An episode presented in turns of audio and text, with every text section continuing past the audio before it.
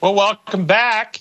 Our first question uh, somebody is uh, quoting out of um, an Ellen White book uh, entitled um, Christian Experience and Teachings.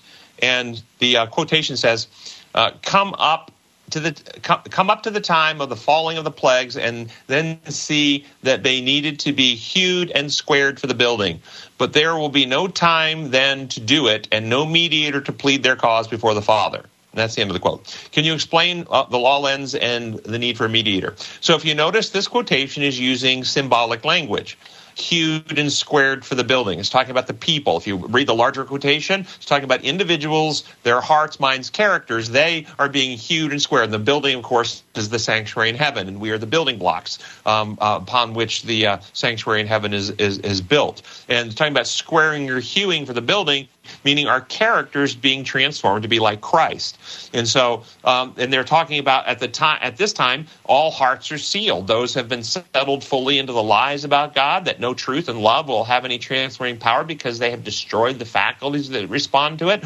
And those who have been sealed of God, but that seal of the Holy Spirit, that they are so settled in the truth that nothing can shake them from it. So all people have been settled one way or the other at the time that you're reading this. And this idea of no mediator to plead their cause before the Father, that's what Jesus has been doing ever since his ascension. He has been working as the Father's agent, just like the uh, the, the Father sent Christ to the earth to be our intercessor in the sin problem, to intercede where we could not, to cure the problem that we could not. And when he ascended back to heaven, Jesus said, when I go, the the the, um, the Comforter will come, and he will not speak on his own. He's going to speak only what he hears, and he's who's he listening to? He is Jesus represented on the earth. So before the purview of the Father, Jesus continues to carry out the plan of salvation, pleading the cause for every one of us that the Holy Spirit takes and brings conviction to the heart. But once probation is closed, Jesus leaves his intercessory role to plead with us via the Holy Spirit to bring conviction. And no one is pleading our cause anymore because all hearts have been either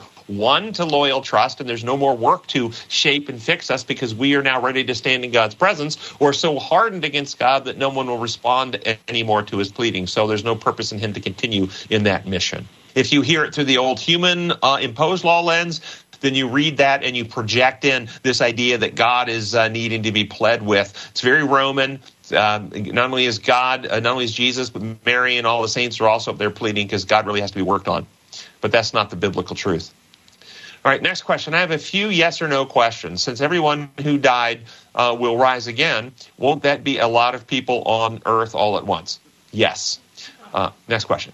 Um, since we come back with the uh, same mindset as when we fell asleep, will we have the same body?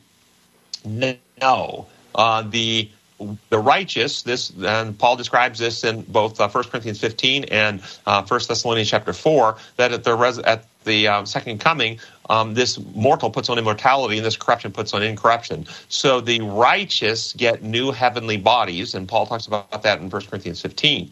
Uh, the wicked, however, do not rise again in at the at the second coming. The wicked on earth are put to sleep into the first death, and the wicked dead stay dead. They don't rise again until the third coming at the end of the thousand years, and they do not rise in immortal bodies; they rise in mortal ones. Um, but the, if you're asking the same body, if you're mean, if you're saying, do we get the body that's uh, that if it was not uh, cremated or eaten by a shark and digested, uh, do we get the body that we buried into the uh, into the ground into a casket? No uh, most human bodies throughout history have degraded back into the uh, dust. That's what the Bible says. Dust you were taken and dust you'll return. And there's nothing in Scripture that says the same particles of matter or the molecules that made up this physical body will be the same exact molecules that make up our new body. So, no, we don't get the same body. Will children rise too? Yes. Wouldn't uh, the change wouldn't the changed world be a shock to those who died hundreds of years ago? Yes. Uh, will there be recognition? Example, Hitler. And would the wicked who knew about him say, hey, that's Hitler, he's bad, and not want to join or be associated with him? No. In other words, it's, that's a yes and no. They will recognize, people will be recognized for who they are, and it won't make a difference. Uh, and, and, if you have a hard time understanding that, I just want you to imagine you uh, turn around and you're in a burning building and the building is about to collapse and there's one window with a slide that if you jump out and slide on it you'll slide to safety. But you happen to notice as you're running to this window hitler's running to the window with you and he's going to jump out that same window. Are you going to go well if hitler's jumping out it i'm not. Okay? It won't matter that these other wicked people see other wicked people. They're all in the same boat and they all have the same delusion about what they think the solution is, so they're all going to work together. Please share your thoughts about the following. It may be necessary to devote even hours of the Holy Sabbath for the relief to the suffering of humanity. Um, I don't have any thoughts about that. So, um, next one. Um,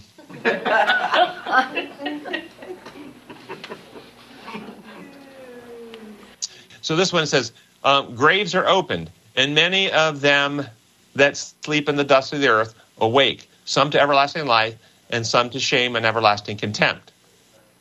All who have died in the faith of the third angel's message uh, come forth from the tomb glorified to hear God's covenant of peace with those who have kept his holy law.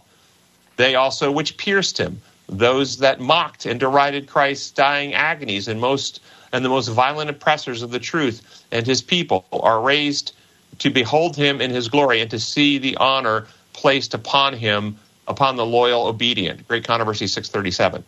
What is your understanding of this?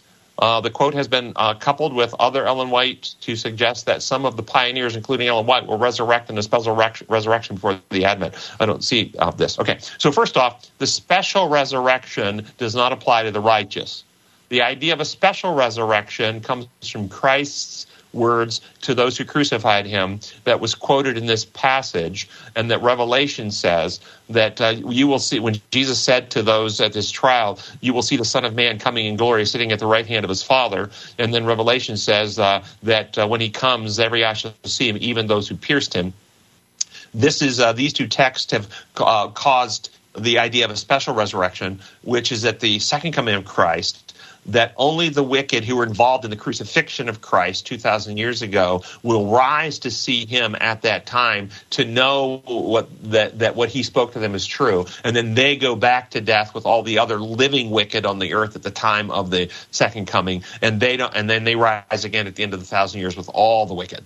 That's the special resurrection. The righteous, whether they're Adventist pioneers or Martin Luther or Daniel, who was sleeping in the dust according to Daniel chapter 12, all the other righteous through history rise at the second coming, and that's uh, including the pioneers and any other faithful people. That's not a special resurrection, that is the resurrection.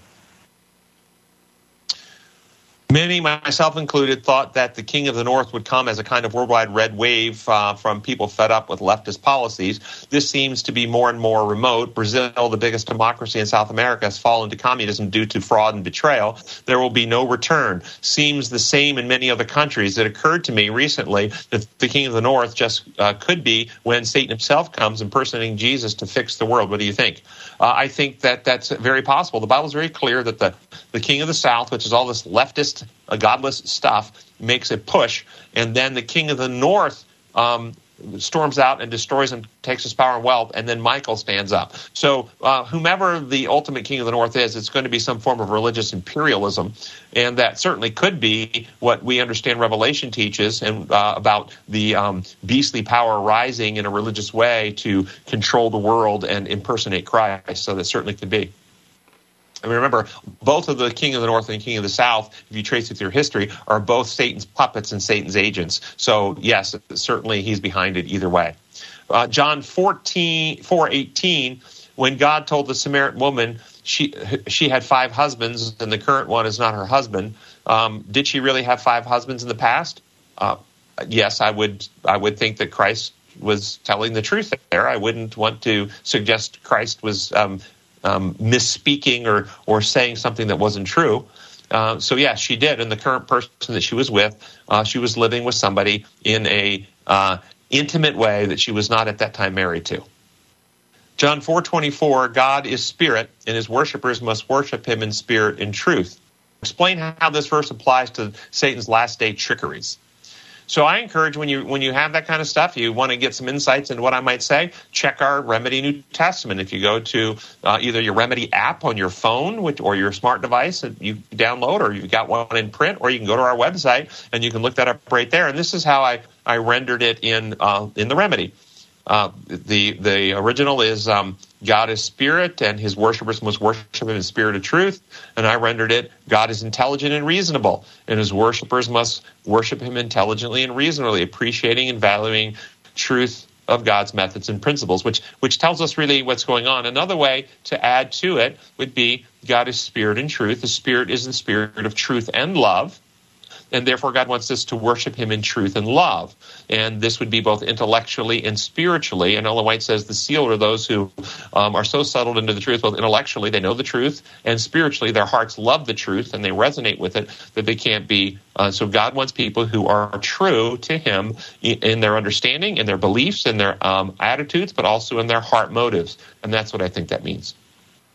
What did Jesus mean when he was talking about John the Baptist in Luke 7:28 where he said, "I tell you among those born of women there are no greater than John, yet the one who is least in the kingdom uh, of God is greater than he." And so uh, again, I rendered it in the remedy this way.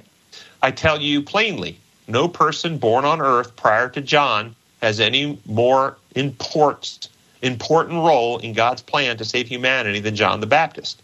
Yet even those with the least role on earth who are in the kingdom of heaven will be greater than he is here. So I think that's pretty straightforward of what, what I think it means. Was the wine in Jesus' day the same as alcohol today? People justify drinking alcohol by recounting Jesus turning water into wine and uh, that he and that he drank wine. Seeing how addictive and destructive alcohol can be, I have a hard time believing that Jesus would promote it. I know many texts uh, discourage drunkenness, but uh, Ellen White seems to discourage even drinking at all. Also, in the Counsels to the Church, he says the wine Christ made was pure juice of the grape. So, so the difficulty here is, is, several layers because it's not an either or question according to Scripture and and uh, and um, whether wine is alcoholic or non-alcoholic wine. Um, uh, in in the uh, uh, Greek, the, the word wine can can mean fermented or unfermented. And so we have to look at context and structure. And I agree with Ellen White's interpretation that at the wedding, when Jesus turned the water to wine, he was making really fresh, sweet grape juice. And that's consistent with the text. Further, I agree that Jesus didn't drink alcoholic beverages because um, he was a Nazarite, and uh, didn't and and the Nazarites would would forscore um, uh, these things. At least I think that was true. Maybe I'm wrong about that. I'll have to check that. But anyway, um, I don't think he took wine because wine uh, was fermented, and fermentation, just like yeast in bread, was a, a, symbol of sin. And he wouldn't take things that were symbolic of sin. So I think that might be a better explanation. However, the Bible, um, and the Bible does talk against drunkenness. Uh, but in the Old Testament, we talked about it a few weeks ago. In Deuteronomy, the God, God instructed them to take their tithe and buy fermented wine. And the and the uh, Hebrew has specific words for unfermented and unfermented wine. And the Greek, uh, excuse me, the Hebrew there explicitly means the fermented kind, not the unfermented kind and they were to do that in worship to God. And the reason uh, for that is related to the fact that uh, this is what they drank. They lived in an arid society. You, you uh, stored up wine; it either turned to vinegar or it slowly fermented. It was a weak wine, and ethanol is ethanol. It's just a matter of amount the concentration. So yes, any wine in the Bible, excuse me, any alcoholic beverage in the Bible contains the same chemical substance as alcoholic beverages today. The only question is the concentration. Is it five percent alcohol? Is it ten? Is it twelve? Is it is it is the concentration, but the ethanol substance is the same mo- molecule or chemical. Additionally, Paul tells uh, Timothy that he should uh, periodically drink uh, wine to help with his stomach. Uh, this is almost certainly not talking about grape juice. You have to understand that in the culture and time in which they lived, particularly going to more urban settings, the cities where, like Corinth and Rome and places where people lived, and not in the rural settings. In the rural settings where you're out in nature, it may not be as big a deal. But in the cities, there were lots of, uh, um, uh, well, the water was not purified. And you had a significant chance of getting various bacteria and infecting agents. And, and Timothy was having a lot of GI upset. And Paul was telling him, drink a little wine to keep your stomach okay. Stop, stop all this GI upset. In other words, he was probably getting dysentery and uh, and this is why um, throughout the the um, Middle Ages and the days of the sailing ships, uh, most of the uh, various um, sailors and and uh, explorers would would give their personnel weak wine or ale because the low levels of alcohol would kill the pathogens and would keep them from getting dysentery and dying. And so there was a medicinal application used as, there as well. But Paul was not telling Timothy to get drunk. He was telling him to use it as a medicinal to protect himself from being sick. And so um, yes, I would agree with you and your question that nowhere would Jesus be a- advocating for anything that would be harmful to our human physiology, our minds, our brains, or our characters, like drunkenness. So, it, eh, all right, that's it. Any questions in the room? Thank you all. Let's close with prayer. Gracious Father in heaven, we thank you for your love. We thank you for the way you have run your kingdom. We thank you that you have given us a mind that can study and understand these truths and that we can be converted over to be loyal and faithful to you because we are fully convinced in our own mind that yours is the only true way. We ask that you will lead us to be positive witnesses in our community this week and that we will see you again next week as we study together. We pray in your holy name. Amen.